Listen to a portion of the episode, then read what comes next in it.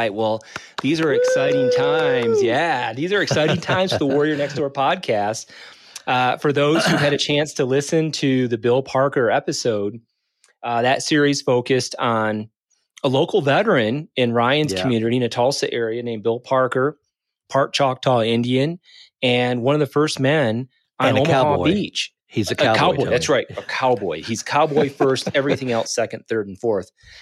And what's interesting is by doing this uh, this, this series with Bill Parker, um, so certain things have transpired that's going to uh, allow us to uh, to do something that that is really really cool. So Ryan, could you share with the audience how our interview uh, with Bill Parker has actually allowed us to um, uh, I don't know, partake in something that's historical. Yeah, yeah. So we we um, found out earlier this year that Bill is being invited back to Normandy to visit Omaha Beach, a place that he has not been to since he landed there on June sixth, nineteen forty four, with the 116th Infantry Regiment.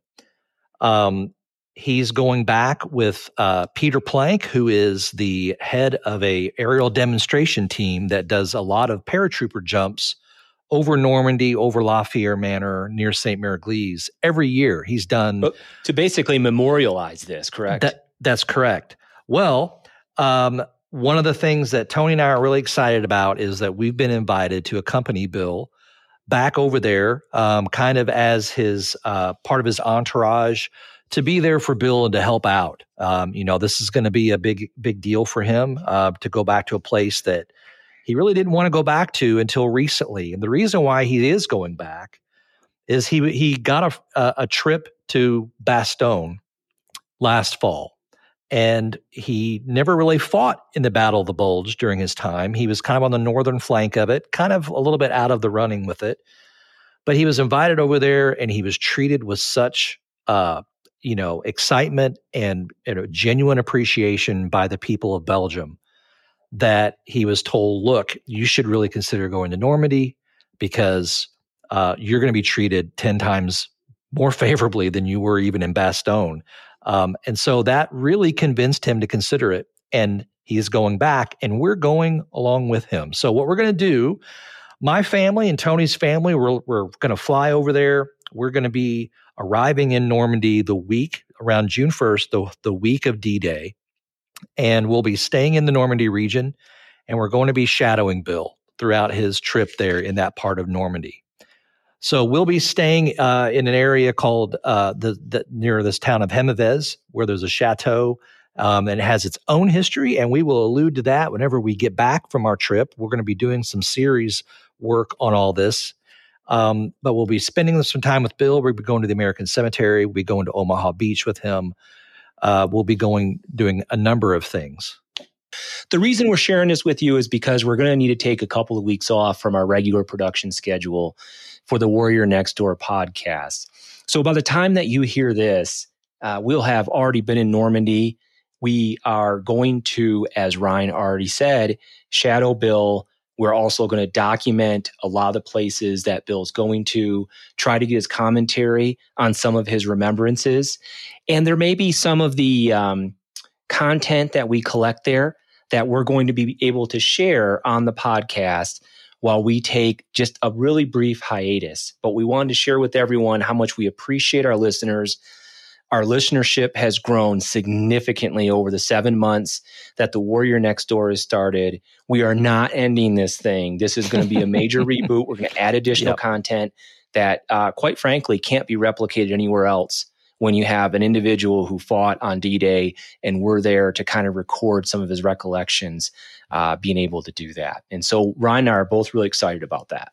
Yeah. So then after the, the, the Normandy portion of the trip, uh, Bill's going to be flying back to the U.S., but Tony and I and our families are going to be traveling on up to the Battle of the Bulge region, to Bastogne, and to Wiltz, Luxembourg, where we're going to be doing um, some more tracing of history. Uh, my wife's grandfather fought in the 44th Combat Engineers in Wiltz, Luxembourg, at the outbreak of the Battle of the Bulge. He fought there. He was captured there and was a POW.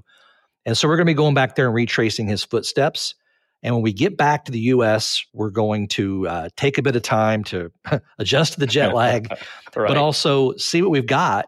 And Tony and I are going to be starting things back up with our series on July 4th. And, and that's not an accident. And that's July 4th, people, into freaking Pendence Day. That's a great time to relaunch this thing. And we've already got some content in the can, but please continue, Ryan. Yeah. So, what we'll do is uh, at that point, we're going to be kicking off uh, a series um, featuring P 47 pilot and CBI, China Burma India Theater veteran. Yeah. Ken Thomas. He flew P 47s, as I mentioned. And Tony, can you tell us just a little bit about that? Yeah, so Ken Thomas was amazing. For those who've been listening to our podcast, you may have heard the Edward Patterson series. That was really an officer's view of what was going on in a very important but little known theater called the China Burma India Theater, the CBI. Well, Ken Thomas, a little different. He was an officer, but he was a fighter pilot and he flew in P 47s, the glorious Thunderbolt, the Jug, the Big Pig. And he did some amazing work to support the Allied effort to retake the Burma Road that was taken by the Japanese shortly after Pearl Harbor. But it gets better than that. Because not only are we going to feature Ken Thomas, but Ryan was able to make connections with the Oklahoma Air National Guard. And we're going to have some really special guests on that podcast, which include, and I'm just going to say their names now, a bit of foreshadowing Technical Sergeant Nick Lasher and Major John, quote unquote, Oscar, that's his call name, Nowakowski.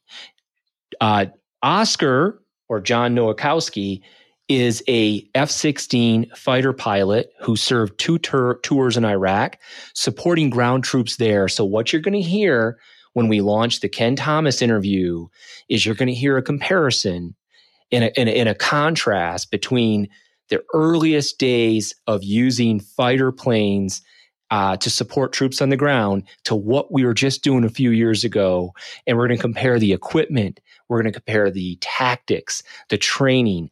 We think that you guys are going to really enjoy this. And we think it's very apropos I've been waiting all day to say that word to be able to right after we get back from D-Day uh, kick it off with a really compelling series. And what's interesting is, you know, what does a P-47 pilot have in common with an F-16 pilot? Well, actually, there's yes. quite a bit of overlap. So it's going to be really interesting for you to see the parallels between what they did back then and what they're doing today. Um, so we've got a lot of other stuff coming up later this year. Uh, we're we're actually going to be featuring a um, a series from a perspective of the German Hitler Youth perspective. Uh, where we Tony and I were really fortunate to interview um, a, a, lady here in the Tulsa area named Marta Strack, and she was a Hitler Youth during World War II. And my goodness, what a story she has! I cannot wait to get into that. Tony and I think it's one of the most compelling interviews we've ever been allowed we've, we've ever participated in. Really, I mean, as a listener, have you ever wondered if you're a student of history and if you're listening to this podcast, you must be to some degree. Yeah. Have you ever wondered what it's like to be on the receiving end of the Allied bombing campaign? Have you ever wondered what it was like to be a, a, a, a civilian that um, underwent the um, the Nazification of Germany to go from a democratic republic to a national socialist one? Have you ever wondered what happened to these civilians when the war ended? What was their perception of the Allies when they occupied their town? Well, guess what? Marta's going to tell you. And when you get a chance to watch the YouTube video, the full, uncut, raw video of Marta telling her stories, it is amazing. This woman is hardcore. She's like five foot one and scarier than hell and amazing storyteller. And she has seen some things that I hope and pray we as a society never sees again. And when you get a chance to listen to her stories, I think you'll be like, holy crap. So that's what it looked like on the other side. Well, and what I thought was uh, amazing, and, and we'll get to this more when we get to her series, but just right up front, the how she described how they went about handling the education of the young children, how it went from, you know, from being a regular school edu- public school education to being a Nazi education and when that all changed. And and she and she was drawing parallels to at that time when we interviewed her, the Ukraine war had just broken out with Russia.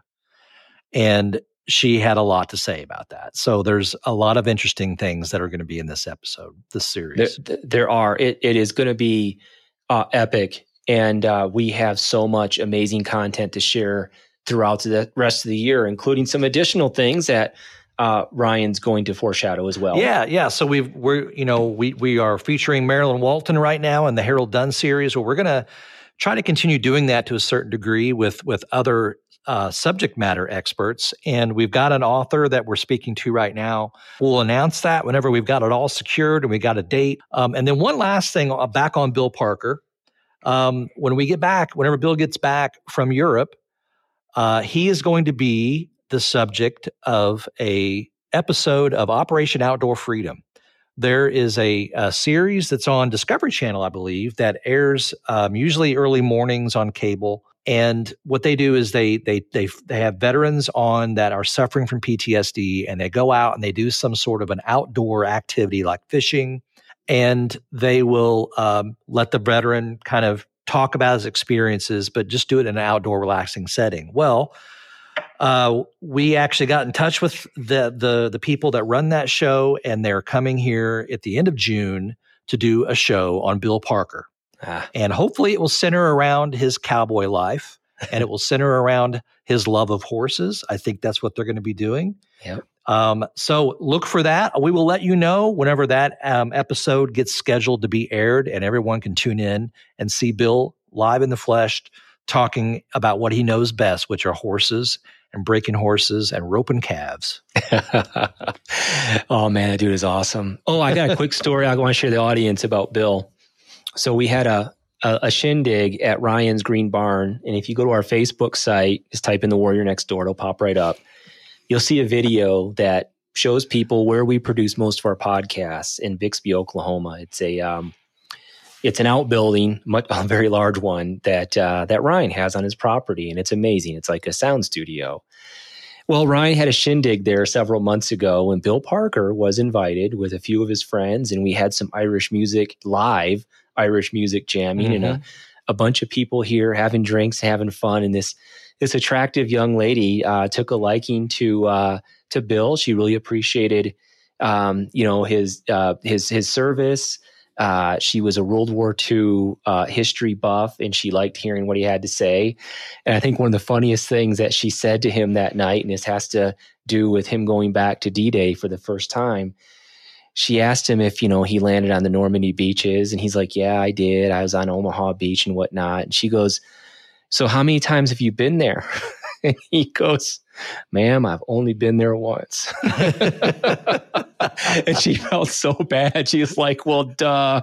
Yeah, of course you've been there once. You landed on Omaha Beach. You went to Normandy. But, you know, I think what she meant to, to articulate was, you know, have you been back? And he hadn't. And now he is.